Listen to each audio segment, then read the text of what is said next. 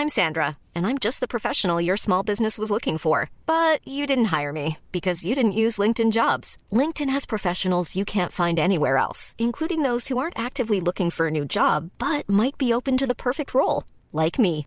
In a given month, over 70% of LinkedIn users don't visit other leading job sites. So if you're not looking on LinkedIn, you'll miss out on great candidates like Sandra. Start hiring professionals like a professional. Post your free job on linkedin.com/people today. Hey Dave. Yeah, Randy. Since we founded Bombas, we've always said our socks, underwear and t-shirts are super soft. Any new ideas? Maybe sublimely soft. Or disgustingly cozy. Wait, what? I got it. Bombas. Absurdly comfortable essentials for yourself And for those facing homelessness. because one purchased equals one donated. Wow, did we just write an ad? Yes. Bombas. Big comfort for everyone. Go to bombas.com slash ACAST and use code ACAST for 20% off your first purchase.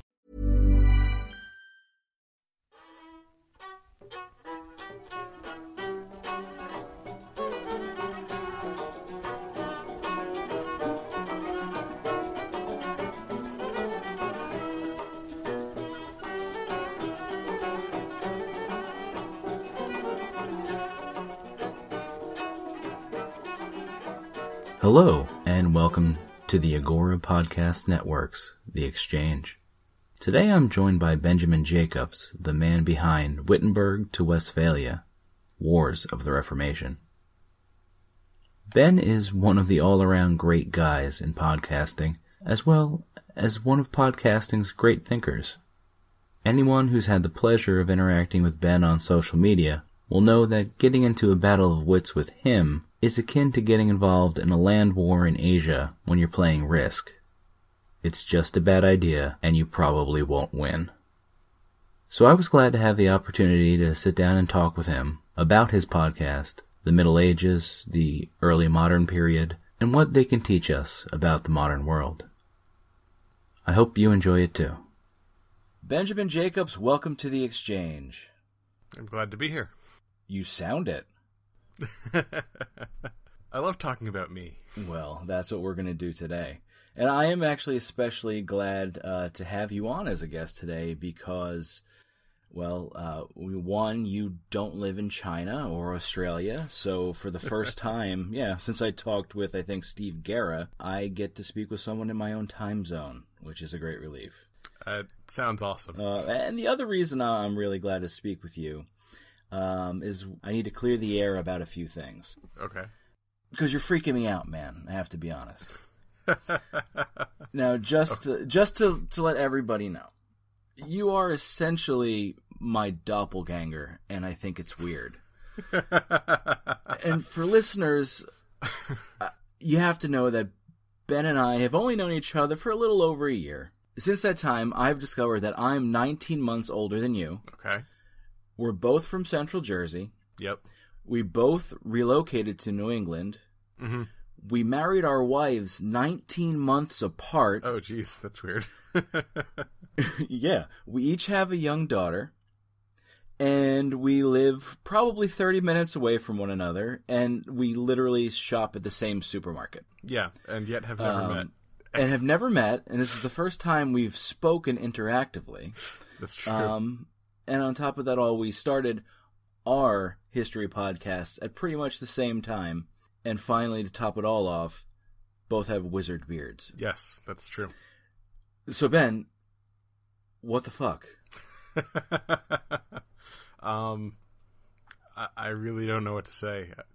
I've been following you around since birth, and uh, I've been just like copying your every move. Well, you're doing a bang up job.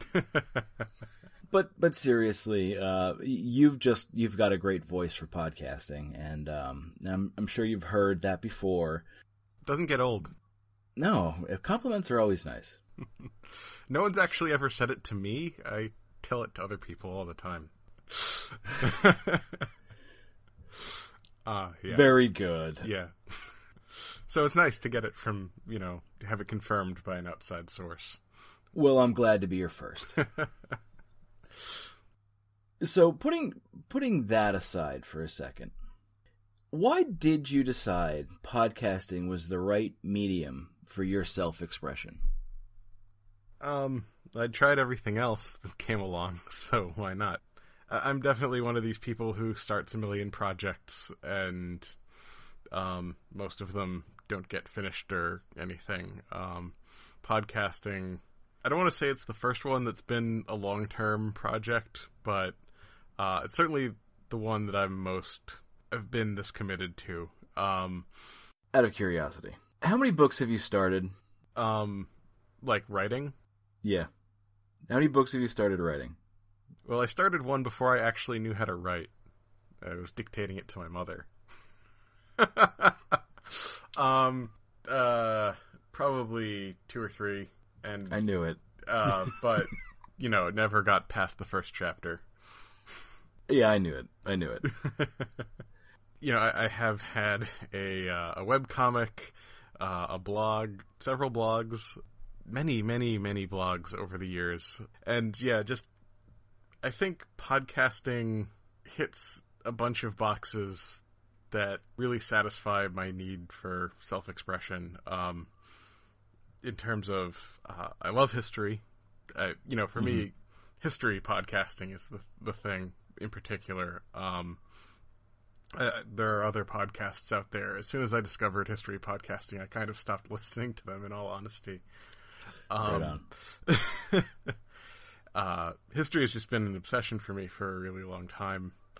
So it's this this topic that I've am deeply interested in and have no professional or personal outlet for, uh, because I made this this weirdly Kantian decision that um, the the purpose of history study for me is to do something good for the world and, and use my my knowledge of history for something more concrete, and so I got into urban planning instead of pursuing history as a career, which Uh, public administration. Yeah, right.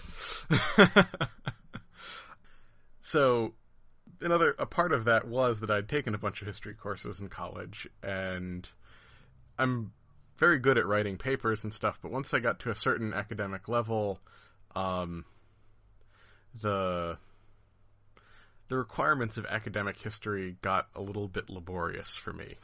hmm Um, I could have pushed through it if I'd been supported properly, I guess. Uh, but I I hit that point uh, at the same exact time that I was in a class with a professor who uh, I did not get along with, and so it just sort of that was sort of the straw that broke the camel's back and pushed me in a different direction. At any rate, you know, so with history podcasting, it's this topic I like. I don't want to say that the the demands for research are less because I do stand bus- behind everything I, I say, and I, I do want to be academically rigorous and everything. But you know, it's not like I need to come up with footnotes and citations for everything. It's you know, Yeah, there's no peer review. yeah. Um, and then the, the third thing is that um, apart from you know history and urban planning, my other big obsession, not obsession, but my, my other big interest throughout most of my life has been um, music, and that sort of transitioned into enjoying when I was a kid, enjoying like radio comedies like Firesign Theater. Um, which is probably pretty obscure these days, but they were like a 60s era psychedelic comedy troupe, but radio comedy troupe. Um, Wow. and um, then in college, I ended up being like the co-president of my college's radio station, which sounds impressive, but it was a real fly-by-night operation. We were pretty much just internet radio, so I was basically podcasting before that was a thing, uh, essentially, or just when it was on the cusp of a thing. Um, Yeah, actually, I don't think the iPod had come out yet, or it was only just coming out. Because I remember the MP3 players I had at the time were like really ramshackle things that had no internal memory, and you needed to trade out SD cards all the time. So, Oh, jeez. um, yeah, so the uh, so I was doing, uh, and you know, that was a music show, but the thing I always enjoyed most was um, we, we we were set up in um, there was like a late night snack lounge at the school, and so it being a very small liberal arts college in the middle of a a really horribly rough neighborhood in Worcester, Massachusetts. Um, there was sort of nowhere else to go late at night except this this one open thing on campus that you could get, you know, breadsticks and stuff. And so everyone would be there drunk and blazed, and I'd be, you know, we had like a couple dozen listeners online, and then we had a booth set up in this this space next to the snack bar, and we had speakers blasting out, and so that was my that was my thing. I'd set up there uh, from from midnight to 4 a.m. on weekends, um, and I was really only supposed to be there till two, but I just hang out and uh, I'd play whatever I wanted to play and make fun of the drunk people and rant and rave and had a great time. And so, um, and uh, and I had a band at the time too. And so basically, since college ended and the band broke up, and I haven't been part of the radio station anymore, I haven't been able to, you know, perform, do any kind of audio stuff. Um, and when I started listening to history podcasts with Mike Duncan's History of Rome and everything, of course, um, mm-hmm. it, it was much more. It was not just. So I listened to History of Rome, and then I listened to History of Byzantium, and then I started hearing all the history, History Podcast Network uh, collages. And as I listened to all the collages, I remember this point where I was just like, well, that guy's a fucking idiot. I can do that. Um, of course, I'm not going to say who that was because, you know, I, I, don't. Stick to the code, man. Yeah, stick to the code. And, you know, it, it, was a moment of unkindness. But it was like, you know, I, I could do that. it's, you know, you sit down in front of a microphone and you talk. Like, there's not too much advanced uh, audio editing kung fu going on there. And so it was a big uh, turning point. And then I, I got into contact with uh, Benjamin Ashwell from uh, Talking History, the Italian Unification podcast, mm-hmm. and um, he sort of talked me through setting it up, and um, had a, a rough first couple of episodes where I got my while I got my workflow going, but sort of once I figured out how to do this and still be having fun, that, that's it's been really awesome. Partic- well, there's there's no good first couple episodes yeah. for anybody considering podcasting. Yeah, they're gonna suck. yeah, there's all this advice that like experienced podcasters post uh, on various places that I've read. That's like you know just do ten episodes first, and it's like that. No, it doesn't work. Because then because then those 10 episodes first of all you get like discouraged halfway through because you're not getting any feedback. And then because you're not getting any feedback those 10 episodes they might as well be just one long first episode. So um, yeah.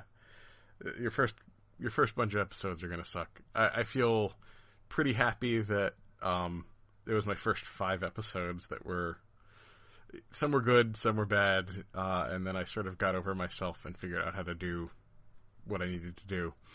And hopefully, by the time I hit the tenth episode, I really was going strong.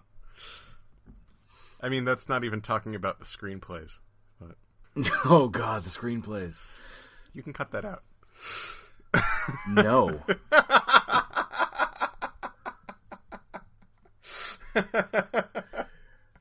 But now with a smooth transition to Wittenberg to Westphalia, that's the name of your podcast, uh, which is based, of course, on the journal you kept while you were on a journey of self discovery backpacking through Europe in 2003 during a gap year right after high school, right?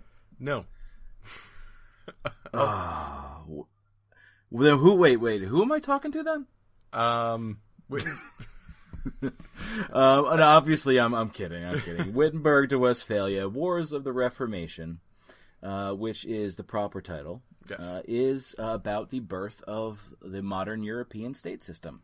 Pretty much. Yeah. Now, all right. Now, based on the title, people might think that this was some sort of military history podcast that begins, say, in 1517 when Luther pinned up the 95 Thesis in Wittenberg, mm-hmm. and maybe ends, say, around 1648 with the Peace of Westphalia. Uh, that formally ended the Thirty Years' War. But those people would be wrong, wouldn't they? They would be very wrong. so, Ben, would you be so kind as to inform our gentle listeners, in your own words, about the scale and scope of your podcast? Well, the podcast begins with the formation of the Earth on I'm not quite that bad, but the first 10 episodes are an exploration, a deep exploration of the geology and geography of Europe. Um, and that, that includes, you know, the tectonic plates and also includes, like, the cultural geography. Um, so it's a pretty deep dive. Um,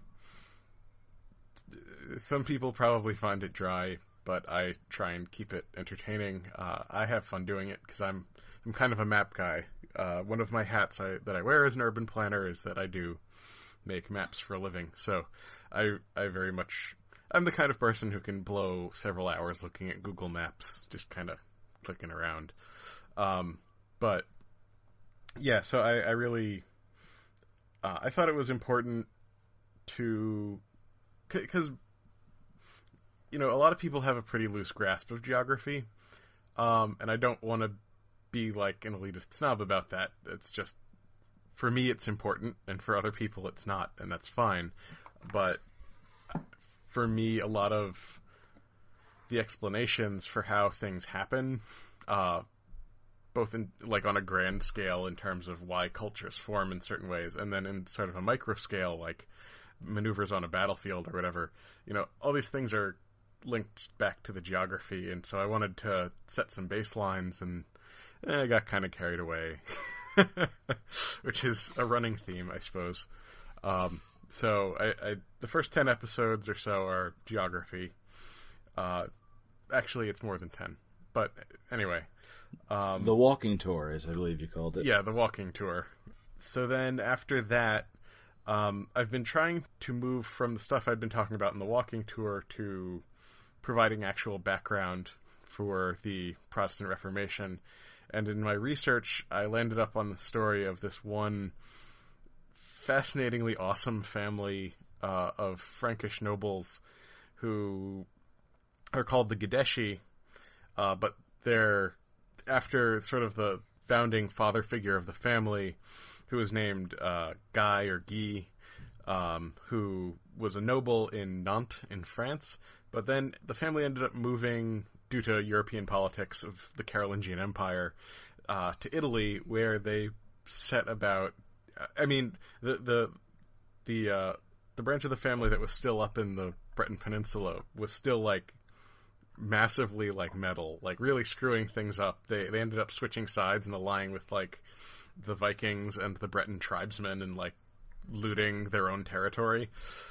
But then yeah. another branch of the family moved down to Italy where they just like I can't even describe quickly without giving away stuff like the amount of like happy smile on the face backstabbing that they did to all the people around them.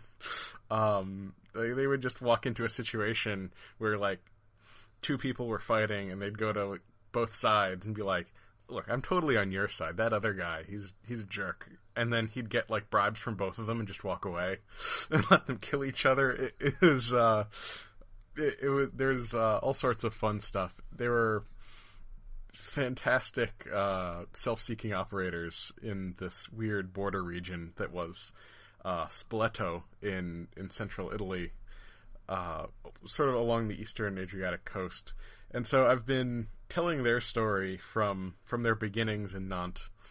They end up being the first people crowned as Holy Roman Emperor that isn't a member of Charlemagne's family uh, which is kind of a big deal.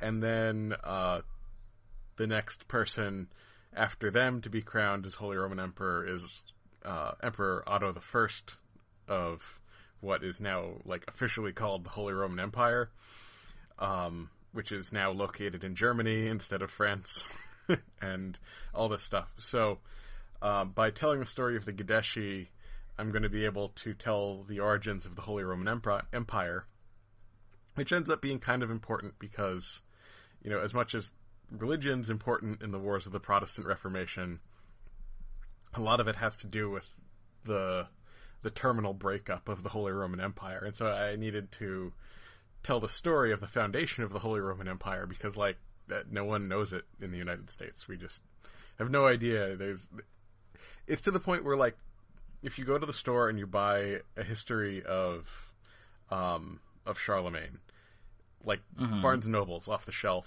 one of the popular history stuff, they'll get facts wrong about how, like, his empire fell apart. They'll just say it fell apart after his death. Well, it was actually like three generations after his death, and then then a bunch of stuff happened, and and they'll say, but you know, it set the founda- You know, his empire fell apart after his death, but it set the foundations for the Holy Roman Empire. But there's like so much that happens between A and B. Um, the the empire moves geographically to include territories that weren't part of the em- Charlemagne's empire in the first place. And um, it's got this entirely new constitution based on Saxon tribal traditions. What I've been trying to do is fill in gaps in what I consider to be common knowledge based on my experience of a better than average uh, public education. So, you know, if they didn't teach anyone about it in my high school, then no one freaking knows about it in the U.S. It's sort of my assumption. Um, But I, I see what you're trying to do there, and I mean, correct common misconceptions, fill in gaps, and I think a part of what you're dealing with topically, and what people traditionally viewed in sort of a grim manner, is medieval Europe. yes. Um, and, and, you know, you just think of that even that derogatory term, the Dark Ages. Yeah. You know, the idea of a world lit only by fire, and uh, people deride it as backwards, uh, a backwards time where the philosophical and artistic and architectural achievements of the Greco-Roman world were lost, just completely lost. No one had an idea how to put a roof on their hut, and it was replaced by superstition and religiosity and brutishness. Uh, it was a time of dislocation and instability. Until, of course, the Renaissance uh, arrived and then the Enlightenment, and all of a sudden, civilization burst back into existence. Yeah. You know, so if you can, uh, could you speak to this attitude? How inaccurate is it, or is it not really that wrong? Essentially, make your case for why we should study and understand the Dark Ages as not really being that dark. So, central government fell apart, and that's not good. Um, the population of Europe declined massively. Certainly, cultural achievements were, were pretty seriously lost, and the goods and services that the government provided uh, ceased to function, and the people who relied on them for life either died or starved or started stealing stuff from their neighbors. But there was a Roman identity that survived deep into the Middle Ages, and the Roman legal tradition undergirded pretty much e- everything that was going on in the Middle Ages. There were other additions, and they lost a lot and they forgot a lot because you know people were illiterate, but there was a basic Roman identity that um, I'm working on an episode right now, so I'm going to bring in a, a chunk of this. Everyone was eating bread, loaves of fluffy bread. you know, depending on the quality of the grain, but people like needed people needed a baker in their village, or else they wouldn't know what to eat. and you know, if you go not that far, just uh, like a thousand miles or so in any direction from, you know, Italy or France or whatever, you'll find all these cultures that they don't have centralized baking ovens in their villages. Like they certainly have villages, but there's no like centralized baking apparatus. Um, people just make flatbreads or whatever, and the, it was just the survival from their Roman past that was just so deeply ingrained in the culture that people just they needed bread. they didn't know how to live without it. Uh, they did, but it was like that's not how you wanted to live. So there's just all these elements of Roman culture that survived, and I think it's important for us to study the Middle Ages because collapses come and go, and without sounding too alarmist, there's going to be others. There's going to be other Jewelry isn't a gift you give just once. It's a way to remind your loved one of a beautiful moment every time they see it. Blue Nile can help you find the gift that says how you feel and says it beautifully with expert guidance and a wide assortment of jewelry of the highest quality at the best price. Go to BlueNile.com and experience the convenience of shopping Blue Nile, the original online jeweler since 1999. That's BlueNile.com to find the perfect jewelry gift for any occasion. BlueNile.com. Hiring for your small business? If you're not looking for professionals on LinkedIn, you're looking in the wrong place. That's like looking for your car keys in a fish tank. LinkedIn helps you hire professionals you can't find anywhere else, even those who aren't actively searching for a new job but might be open to the perfect role. In a given month, over 70% of LinkedIn users don't even visit other leading job sites. So start looking in the right place. With LinkedIn, you can hire professionals like a professional. Post your free job on linkedin.com slash people today. Since 2013, Bombas has donated over 100 million socks, underwear, and T-shirts to those facing homelessness. If we counted those on air, this ad would last over 1,157 days. But if we counted the time it takes to make a donation possible, it would take just a few clicks. Because every time you make a purchase, Bombas donates an item to someone who needs it. Go to bombas.com slash ACAST and use code ACAST for 20% off your first purchase. That's bombas.com slash ACAST, code ACAST. Collapses of civilization, and it's to me it's interesting to look at the Middle Ages and say, you know, it was really bad. We shouldn't like run towards a collapse of civilization with our arms spread wide. But um, it's also interesting how how much survives, and in ways that people, no matter your like ideological persuasion on these things, like wouldn't expect or wouldn't you know social order survived. It just became very defensive and localized. And the rich people came out on top but as like neighborhood strongmen uh, the the point is that things are never you know if golden ages are never as awesome as they're portrayed dark ages are never as bad as they're portrayed because i mean most of the people most of the people in the Roman Empire were slaves and poor people who were starving to death, even at the height of the empire. So for them, the Middle Ages was probably only different in the sense of who was forcing them to starve to death, uh, Right. to a certain extent. Uh, I'm exaggerating, and for the the urban poor, it was uh, there was probably a lot of dislocation, but What positive attribute of civilization survived during the Middle Ages? Well, it, it's weird. It's like we we think these days of how like, well, people who study history think of how science and theology and biology and physics and all this stuff were all sort of came out of philosophy. And you know, back in the Roman Empire, there were certainly like disciplines of philosophy that were studying different things. What's weird is how in the Middle Ages, a lot of that stuff survived. It just sort of retreated back into philosophy and into theology and sort of everything got simpler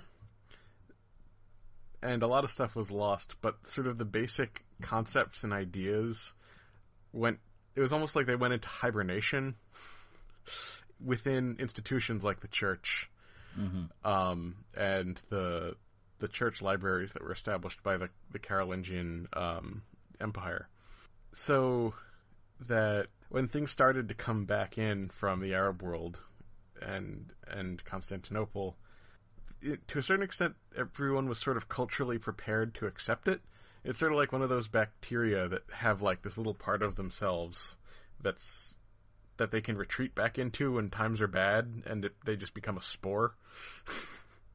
like just the, there's like a little hard thing around their genetic material, and um, and then when conditions get better, they they start reproducing like crazy. So essentially, people weren't broken by it. No, they just Like- sort of they like. I- I hear I read like or hear synopses of like apocalyptic novels that people write these days where people forget, you know, what guns were or whatever, and everyone's running around with broadswords. Um, and I listen to that and I'm like, are you kidding? In a dark age, like all all that people would do all day is produce guns, like, uh, or or whatever. Like people wouldn't forget that technology existed. They would just forget the specifics of how to make it work. And it'd just be like puttering around in people's brains that you could have computers until things got settled well enough that they could actually go back and tinker and figure out how to do it. Like people don't lose these broader concepts. Yeah. Well, like look at um. So look at Florence. Okay. I know that I'm, I'm taking this out of the Middle Ages and going to the Renaissance. So, so what a hypocrite am I? um, but like Brunelleschi's dome. Sure. He obviously had looked around Italy and saw that there were domes, and therefore he knew that domes were possible. Right. So just because how the Pantheon was made was lost specifically didn't mean that it couldn't be rediscovered. Yeah. And that's essentially your point. Yeah, exactly. Um, we we lost the specifics, but we've and it's there's a tendency to look down on like architecture is a great example. Um, I think medieval architecture is amazing, and the more we learn about the Roman Empire and the the Middle Ages, the less awesome the Roman Empire seems, and the more we have to respect the Middle Ages and their architectural achievements. Because, like, you know, people would say for years, oh, the people in the Middle Ages, they didn't have any kind of architectural training, they didn't have any understanding of the mathematics. That's why all these cathedrals fell down repeatedly. Well, they didn't have any kind of solid training in the Roman Empire either. They just overbuilt everything.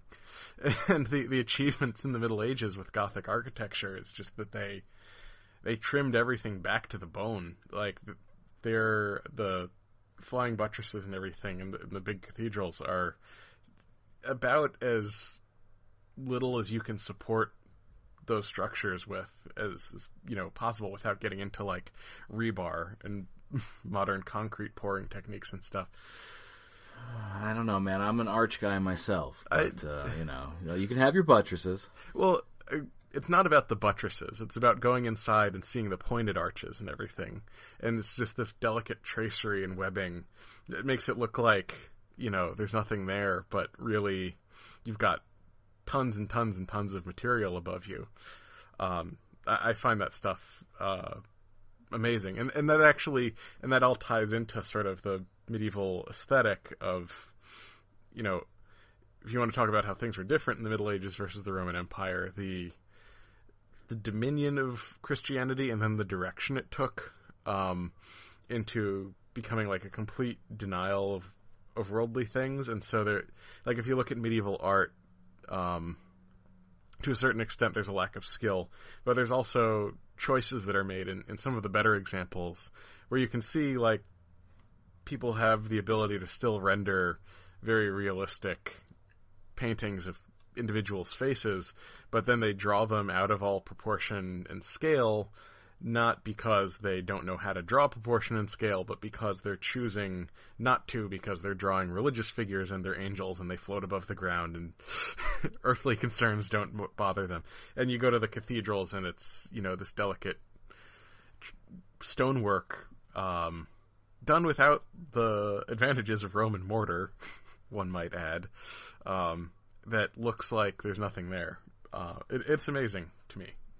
Now, obviously, Wittenberg to Westphalia straddles more than just one age. So, now, if you would, why don't you talk a little bit about the period that we tra- your podcast will eventually transition towards, which is the modern period. Sure. Uh, what what do you want to be able to tell people about that, and what differentiates it from the Middle Ages? What's the the demarcation? There's so many ways to demarcate the modern from the medieval, uh, and that's sort of why the early modern period now exists because people started looking about it and saying, "Well, it was this." Oh, wait, that started way earlier. Okay, now it was this. Oh no, we got to push it back again. And there's people now who are saying that the modern age started with the Hundred Years' War earlier, um, which is a little ridiculous. But um, to me, the big thing because I'm I'm interested in wider social aspects, uh, but primarily I'm very interested in, in military history. I'm very interested in politics, and I'm interested in the wider social implications of those things and how the wider society influenced those things. You know, so vice versa, sort of. Um, and all that stuff kind of gets tied into the rise of the state system, basically. Uh, that's the one thing that sort of brings all these different threads together and really differentiates like traditional societies in general from the modern world.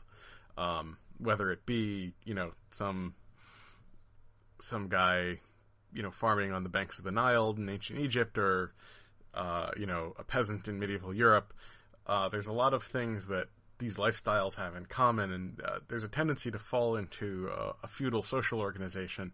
And the the real um, innovation of the modern world was to move into a centralized bureaucratic system in a lot of different states simultaneously that um, somehow is very different from anything that had gone before. It's in some ways it's still universalist in its ideology. Um, you know, we have human rights and these things like that that we think apply to everyone, but at the same time, you know, we don't think that the government of Portugal should be ruling everything. Um, because God said so or whatever. Um, we're we're we've we come to a very different place where the government is in some ways much more limited than it was in the past, but in terms of its impact on people's lives, its capacities are much higher. And getting to that point from the Middle Ages is sort of what I'm really interested in talking about. And part of why I'm interested in talking about it is just, yeah, I, I, over the years I, have read a lot of military strategy and and stuff and uh, political stuff, and you'll you'll get to these events where someone does X, and then you know the obvious counter to X is Y, but then someone does B, and it's just completely the wrong thing to do. And you you ask why did they do it, and there's all these different theories, but at the end of the day, the big theory, the one that sort of looms over everything in the Middle Ages and before is that just governments were so massively incapable of dealing with things. you know, governments were Bob and all of his friends, and that's the king in the court right there. Yeah, yeah. exactly. It, you know, the the it, up until absurdly recently, the the Treasury of England was kept under the king's mattress, and like the the the um I forget what his exact title was, but the the guy of the royal bedchamber, he was the treasurer because he had access to the mattress that all the money was kept under. First Lord of the Exchequer. Yeah. so, um, the the process by which these, you know, political entities move from being, you know, Bill and his friends to being something that persists regardless of who the individuals are um, that can function in some way representative of the people involved. Uh, you know, not necessarily in terms of a democracy, but like of, of nation, a nation. Yeah, yeah. Um, so that that's sort of because by the end of the story, we're not going to see any democracies.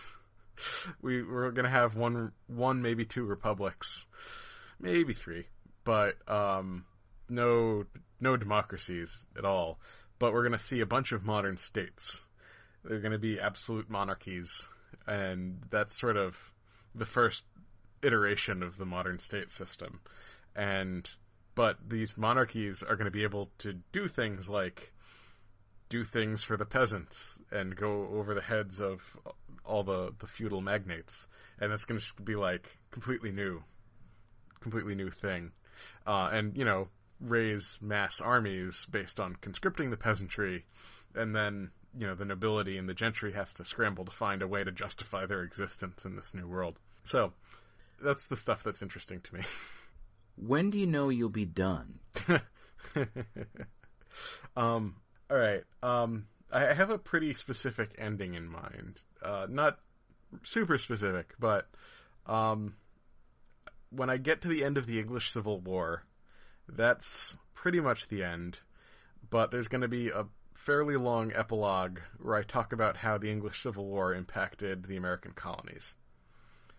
Um, and how the rise of the European state system and all the stuff that we'd been talking about um, in the at that point the previous few months to a year uh, sort of coincided with the rise of colonization and uh, the impact that events in Europe were having on the rest of the world, and try and find a way to tie it up with a neat bow to uh, talk about how there's the situation that's probably been very good for people in Europe um, and people of European descent in North America that has had objectively terrible consequences for people who don't fall into that category.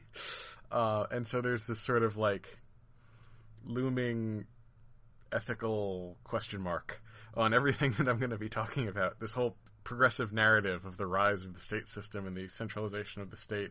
And one of the ramifications of that is colonization and genocide across the planet in various forms. And then you're going to drop the mic and say peace out? Yeah, pretty much. Nice. I'll probably move on to another project at that point. At, at that point, this will be like 10 years in the future and I'll know nothing else. I think it's funny that you kind of you kind of set the stage for colonization in America. Um, in your opinion, now I've heard a lot of people say that the French Revolution is the event that marks the birth of the modern world. Do you subscribe to that? As a convenience, uh, it's the thing that I use to mark the difference between early modern and modern modern. Um, at least from a, a dating standpoint. Um, any hard demarcation in history is thoroughly arbitrary, but that's a very convenient one, and in particular because all the threads that had been building through the early modern period get bound up in a nice neat bow by by the time Napoleon goes away. So yeah, uh, like you go from centralized absolute monarchies that still have these holdover um, aristocracies uh, to Napoleon, who's recruiting mass armies, the likes of which wouldn't be seen again until World War One, um, and you know, full-on conscription and state nationalization of industries in order to bring in foodstuffs to feed the army and and everything. So but also a, a major proponent of a meritocracy. Yes. So yeah, I mean, good and bad. Like I, am not going to say that Napoleon's awesome or anything, but um, by the time he was done, um, Europe was fully modern, even despite efforts to push it back. You had, you know, at that point, the Industrial Revolution was pretty much getting started, and the scientific revolution was well underway. Uh, you couldn't look at the world post Napoleon and mistake it for the Middle Ages, no matter how much the Habsburgs liked to pretend. So that's kind of. Um, I, I, think that the French Revolution and the attendant kerfuffle is a pretty good demarcation point, but ultimately, things like that are nice thematic chapter headings for historians who are trying to tell an emotionally impactful story rather than anything that's arbitrarily that's like objectively true. There wasn't there wasn't any peasant at the storming of the Bastille going, "This is so great. We're ending the Middle Ages." oh man. All right, Ben. So, I think we're going to start wrapping up here as we've talked about these different time periods, you know, even though they can feel dramatically different, it's sort of evident that you believe that they're all powerfully relevant to the contemporary world in some way. Yes. Now, no historic parallel is perfect, but there are lessons there that people can draw from the wars of the Reformation that could constructively be applied to our contemporary situation. I agree with that statement. Would you care to elaborate on what you think? Okay. At the risk of coming off as there's a lot of risks that I could come off as here, but let me just say it, and then I'll say what I'm I'm not trying to say. The the situation going ongoing in the Middle East and in in North America to a certain extent, um, with the rise of the Christian right as well. You just jumped right in um, I mean, one of the big things that comes out of the the Thirty Years' War is um, people are forced to accept a separation between church and state and some level of toleration because if they don't, then their neighbor next door, you know, if I'm a Catholic king and I'm persecuting the Protestants, the Protestant king next door is just going to like tap me on the shoulder and be like, "Do you really want to start this again?" You know, um, so a certain level of decorum was enforced within Christianity through sort of mutually assured destruction, if you will. Um, and I think we've all been much better for it. Uh, that said, um, you know, there's a lot of people who say what I just say and go, those Muslims could learn a thing or two from studying our history, and that's not what I'm trying to say. Although there's an, you know, learning about other people's history is useful. Uh, st- us studying Islamic history is useful. Um, I think the other part of the the story of the the wars of the Protestant Reformation is how much of it was very political and it not theological and so much of it was about you know the constitution of the Holy Roman Empire all just sort of dressed up you know obscured in this like garb of theological issues.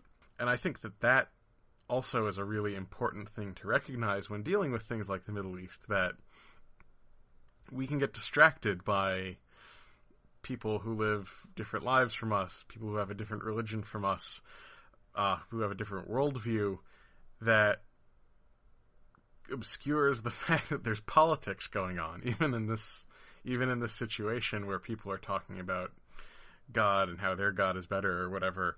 There's politics going on under the surface, and um, you know, even with an organization like ISIS, there's there's politics going on there, and we would all do well to recognize the fact that we're all Homo sapiens sapiens here, and that to really understand what's going on, we can't just dismiss people as you know ignorant or deluded. Uh, we need to understand what's actually motivating them, even if they don't necessarily understand it themselves, which is, you know, so often the case. I'm, I'm sure I don't understand how I do half the things I do. So th- that's sort of, I guess, my take. And I will never ever bring any of that into the show.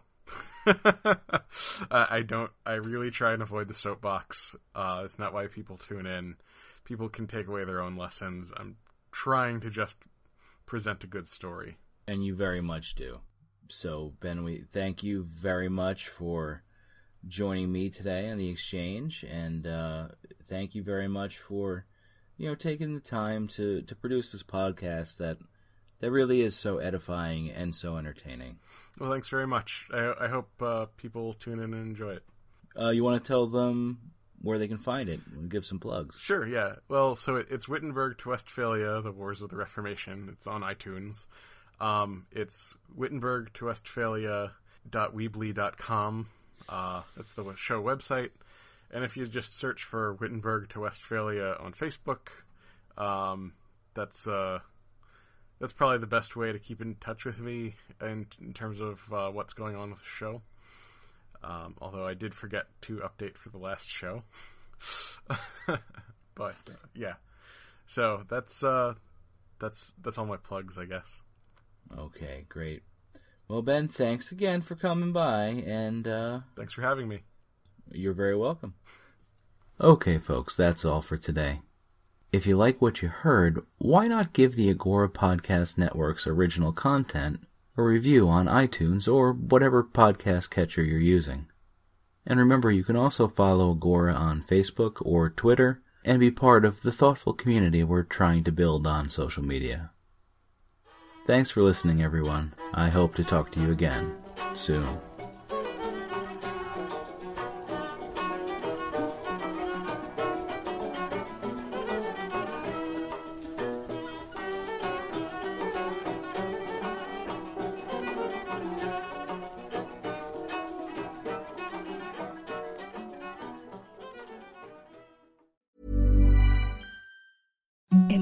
Softest sheets you've ever felt. Now imagine them getting even softer over time. That's what you'll feel with Boll and Branch's organic cotton sheets. In a recent customer survey, 96% replied that Bowl and Branch sheets get softer with every wash. Start getting your best night's sleep in these sheets that get softer and softer for years to come. Try their sheets with a 30-night guarantee. Plus, get 15% off your first order at bollandbranch.com. Code BUTTERY. Exclusions apply. See site for details.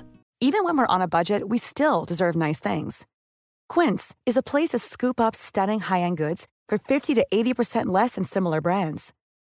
They have buttery soft cashmere sweaters starting at $50, luxurious Italian leather bags, and so much more. Plus, Quince only works with factories that use safe, ethical, and responsible manufacturing. Get the high-end goods you'll love without the high price tag with Quince. Go to quince.com/style for free shipping and 365-day returns.